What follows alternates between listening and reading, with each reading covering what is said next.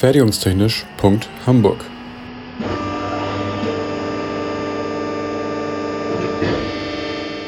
Ein Podcast rund um die Produktion.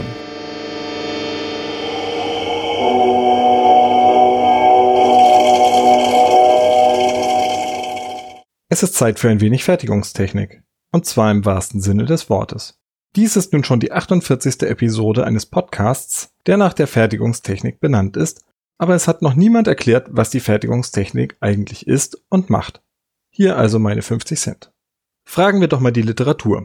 Ich hole mir ein Buch namens Fertigungstechnik, herausgegeben von Albert Herbert Fritz aus dem digitalen Regal. Das Buch ist ein Standardwerk und hieß früher einfach Der Fritz Schulze. Es gibt aber auch noch andere wie den König Glocke oder den Spur oder. Zitat. Die Aufgabe der Fertigungstechnik besteht in der wirtschaftlichen Herstellung eines durch eine Zeichnung oder einen anderen Informationsträger vorgegebenen Werkstücks. Das ist eine recht moderne Definition und ich bin jetzt mal so frei, das Herstellen eines Faustkeils aus Quarzit mit einzuschließen, auch wenn vor 2 Millionen Jahren die Zeichnung noch gefehlt haben dürfte und die Wirtschaftlichkeit sich vielleicht darauf beschränkte, dass er fertig war, bevor man gefressen wurde. Daran merkt man, dass die Fertigungstechnik eine sehr, sehr alte Profession ist. Wir FertigungstechnikerInnen hatten viel Zeit, das Thema weiterzuentwickeln. Zurück in die Gegenwart.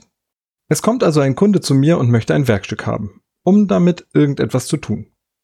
Ein Schraubenschlüssel, um Sechskantschrauben mit Schlüsselweite 13 mm, das wäre M8, festzuziehen. Der Kunde kann ich selbst sein, weil ich gerade ein entsprechendes Werkzeug benötige, eine andere Abteilung meines Betriebs oder eine beliebige externe Person. Freundlicherweise bringt der Kunde auch einen Informationsträger mit, eine Zeichnung, ein CAD-Modell oder ähnliches. Leider bringt der Kunde auch einen Terminwunsch mit, denn er muss das Ding in 2 Wochen haben. Nun ist es an mir, diesen Schraubenschlüssel wirtschaftlich herzustellen. Ich möchte nicht zu sehr in die Industriebetriebslehre und Kostenrechnung abrutschen, aber am Ende sollten die Herstellkosten gedeckt sein und ich habe noch Marmelade auf meinem Brot. Es gibt jetzt hier also einen Zielkonflikt. Man steckt in einem Dreieck aus Qualität, Kosten und Zeit.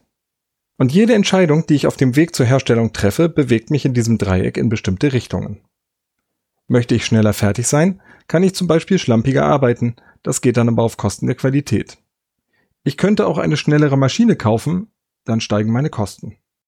Möchte oder muss ich sehr genau arbeiten, dauert das länger, was wieder den Termin nach hinten schiebt und mehr Arbeitsstunden kostet, oder ich brauche die bessere und damit teurere Maschine.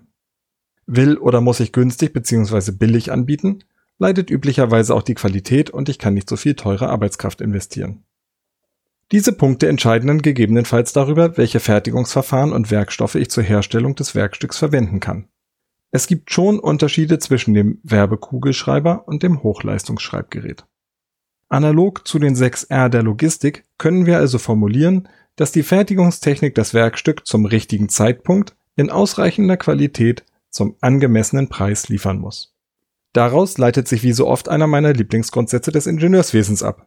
So genau wie nötig, so ungenau wie möglich.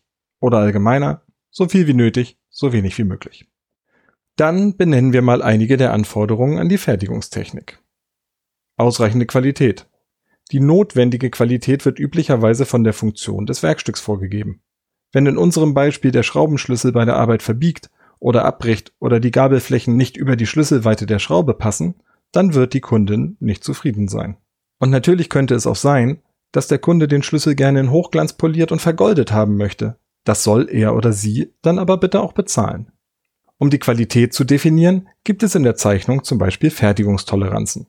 Dazu macht bestimmt mal jemand eine eigene Episode. Oder Werkstoffvorgaben. Kurze Lieferzeiten und Termintreue. Bekommt der Kunde den Schraubenschlüssel 1 Woche, nachdem die Schraube hätte festgezogen sein sollen, kommt er nicht wieder. Jetzt könnte ich mir fertige Schraubenschlüssel ins Lager legen, das kostet aber wieder Geld. Und bei Sonderwünschen wäre ich dann gegebenenfalls unflexibel. Ich muss also meine Prozesse im Griff haben und meine KundInnen kennen. Hohe Mengenleistung und geringe Kosten. Natürlich kann ich eine Schraube mit einer konventionellen Drehmaschine aus einer Stange herausarbeiten, da brauche ich aber recht lange, wenn ich Tausende herstellen muss. Dann hilft mir wieder der bunte Strauß aus Fertigungsverfahren in der DIN 8580. Die Großserie braucht andere Verfahren als das Einzelteil, denn für die eine Custom-Motorhaube möchte ich vielleicht kein Umformwerkzeug für 300.000 Euro herstellen, Beim Serienauto sieht das schon ganz anders aus. Immer wichtiger werden heute die ressourcenschonende und die energieeffiziente Fertigung. Die Klimakrise zeigt es uns deutlich. Verfahren mit hoher Werkstoffausnutzung werden da benötigt und Maschinen, die verlustarm produzieren können. Dafür gibt es die fertigungstechnische Forschung, die dann auch durch Elektrotechnik, Regelungstechnik und Informatik und weitere unterstützt wird. Und Bilder von billigen Arbeitskräften, die in der Umformpresse sitzen, um die Bauteile weiter zu bewegen, oder Menschen, die barfuß in der Gießerei arbeiten, möchten wir nicht mehr sehen. Arbeitssicherheit und Gesundheitsschutz haben ebenso Einfluss auf die Herstellung von Werkstücken. So könnte es sich letztlich ergeben, dass nach dem Hochofen und dem Stahlguss das Material erst zu einem dicken Blech gewalzt, abgeschert und in Form geschmiedet wird.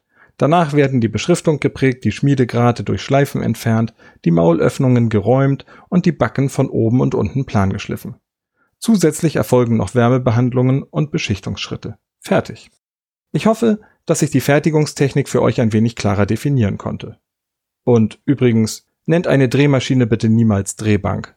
Das mögen Meisterinnen und Meister nicht so gerne.